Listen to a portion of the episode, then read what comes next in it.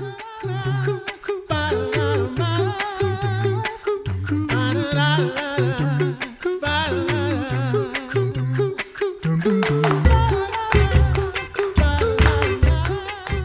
listening to the Coffee Hour. I'm Andy Bates. And I'm Anne Gonzalez. It is Wednesday morning, November 20th, and we have a short term volunteer story to share with you again today in our ongoing series. And I'm sitting in for Sarah today. Yay! I've moved up to the second chair. You're usually here when we share these stories, typically typically on Wednesdays. So, uh, always glad to have you here, and thanks so much for being here. Thanks for having me. Thanks to Concordia University Wisconsin for supporting the Coffee Hour. Find out more about Concordia University Wisconsin at cuw.edu. Live uncommon.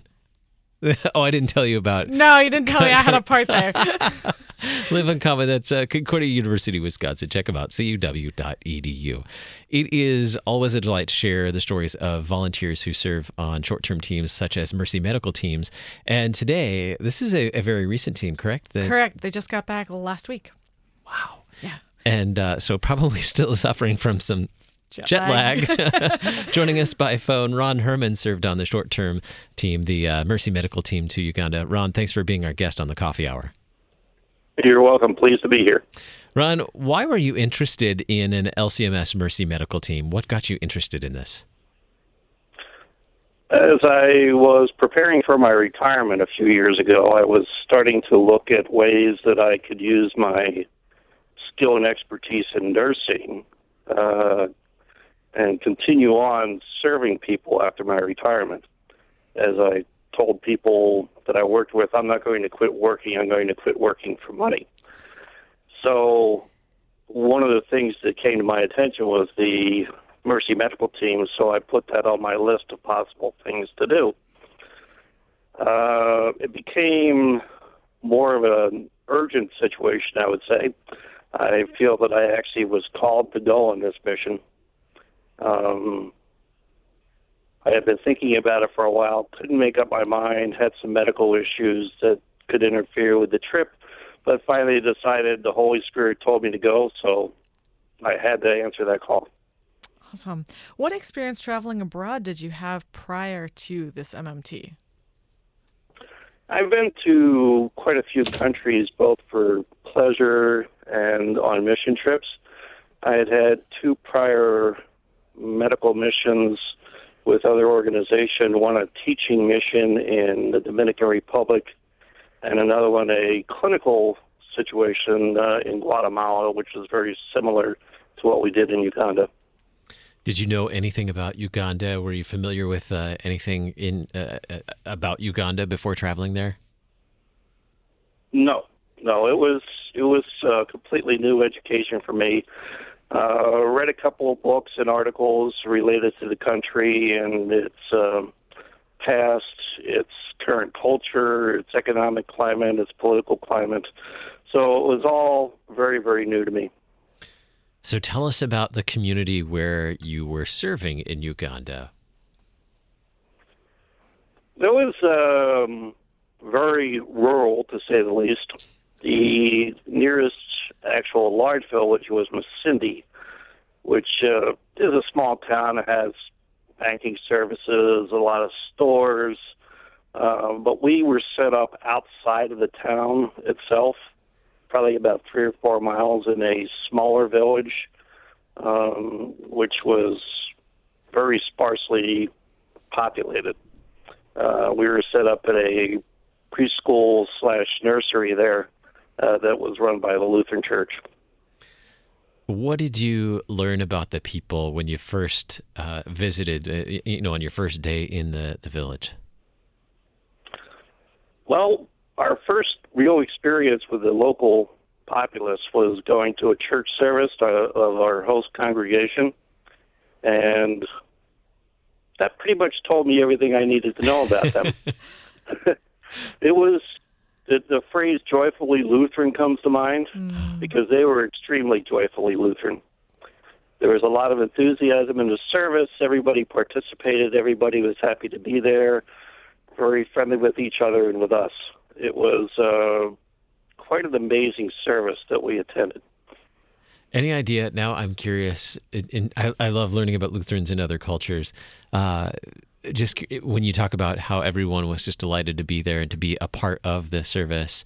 Uh, you know, Americans, we tend to like watch our watches and see how long something is. Any idea how long the service might have been or how long the gathering on Sunday was?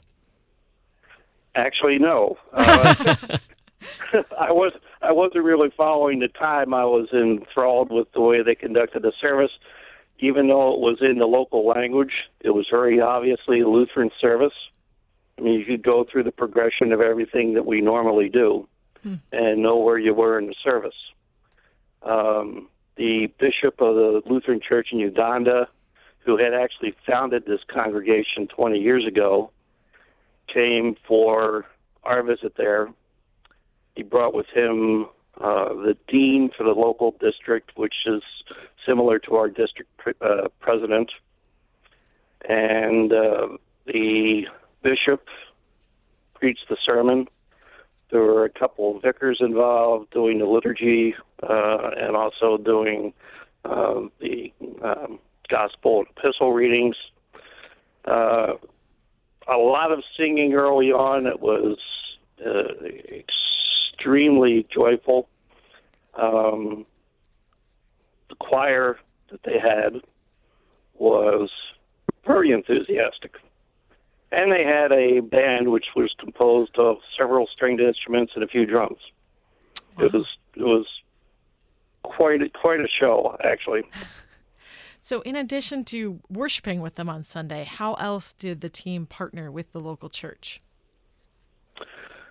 The church is the host and the originator of uh, our efforts. Um, they request that a Mercy Medical team come in. It's coordinated by Mission Africa. We had two missionaries from LCMS who are based in Nairobi, Kenya, Sarah, Sarah, Sarah Cunningham and Krista Young. They were the coordinators, uh, set everything up with the local congregation. In addition, the Lutheran Church in Uganda had a mission coordinator named Violet, who was also very instrumental in setting things up. So they had everything organized for us. We had uh, Uganda medical personnel, anywhere from five to seven Uganda doctors from the local hospital, four nurses every day, two pharmacists, and a lab tech that all participated in the clinic. Sounds like a lot. We of... work with them.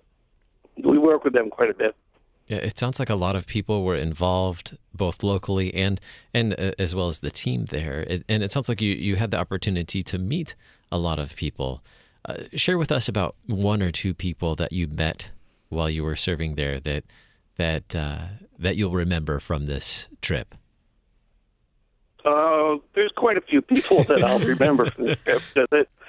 Some of them had some really interesting personalities. Uh, one of the doctors was named Joel, and he was quite a quite a character. He was very very funny. He would tell jokes, and everybody laughed at him. Uh, he was also very dedicated to what he was doing. The congregate, the pastor of the local congregation, Pastor Raymond Kaija, he was very caring person, very interested in what was going on, worked tirelessly the entire time that we're there. The bishop was there for several days, and both he, uh, the dean, and the other pastors, you could see the light of Christ in them. Mm it's something that I will remember. Sure.